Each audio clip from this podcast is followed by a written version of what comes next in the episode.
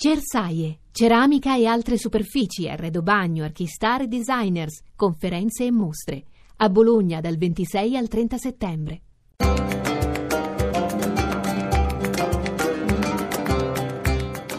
Dialogo con l'Islam.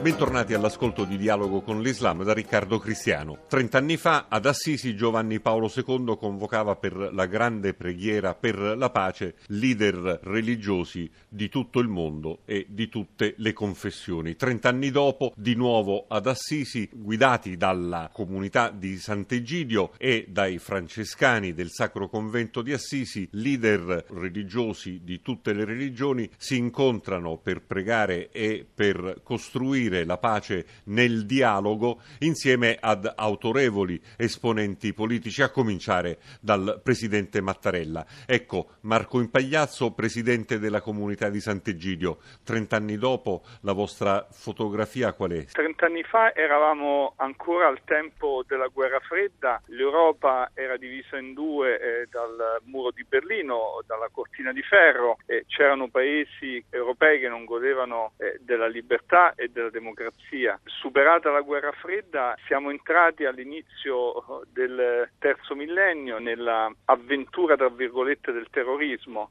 e questo fosse il punto focale su cui si concentra il Conto di Assisi, perché oggi la vera minaccia alla pace mondiale, alla convivenza nelle nostre città è proprio il terrorismo. Ecco, l'impressione è che rispetto a 30 anni fa il problema sia chiaramente quello di costruire un mondo multipolare nel quale la multireligiosità dovrebbe essere traino per la ricerca di un consenso comune, di un minimo comune denominatore. E su questo ovviamente il terrorismo fa da ostacolo quasi nostalgico di un mondo diviso in due. Esattamente, il lavoro tragico che sta compiendo il terrorismo è quello di volerci dividere. Il mondo della globalizzazione, che è il mondo in cui viviamo, ci porta, come lei diceva, a vivere insieme e quindi in Europa stiamo cercando di vivere questo passaggio, che è un passaggio epocale della multipolarità, del vivere insieme tra diversi. E proprio all'interno di questo passaggio difficile che il terrorismo vuole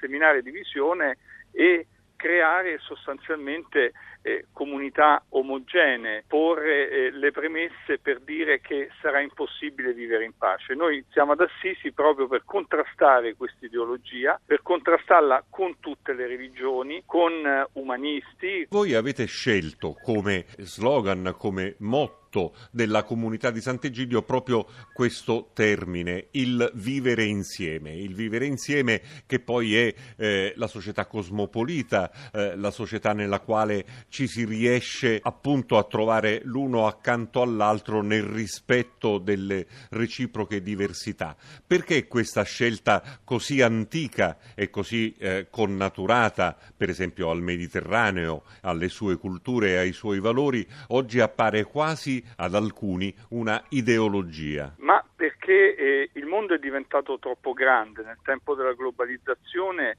e dunque sono sorte tante paure che in passato non c'erano, perché è come se si dovesse sempre essere in mare aperto, con tante incognite, vedi persone diverse che professano altre religioni, che hanno altre tradizioni, in sostanza c'è paura. Dall'altra c'è stata una narrazione, a mio avviso, molto negativa anche nel nostro paese, su quello che potevano rappresentare la presenza di tanti immigrati o stranieri tra di noi. Sono sorte tante paure e quindi con le paure l'idea che bisognasse chiudersi in se stessi, rifiutare l'altro, considerato diverso. Noi invece vorremmo capire insieme come costruire una casa comune che sia fondata però sulle leggi dello Stato, la nostra Costituzione, le leggi che ci governano. Tra poco arriverà qui ad Assisi anche Papa Francesco per la conclusione di questo storico incontro. Come valuta la presenza dei musulmani all'interno dell'Europa? Si comincia a vedere un Islam europeo? Si comincia a vedere un Islam europeo quando non si creano dei blocchi unitari, come poteva essere in Germania per i turchi o in Gran Bretagna per i pakistani, e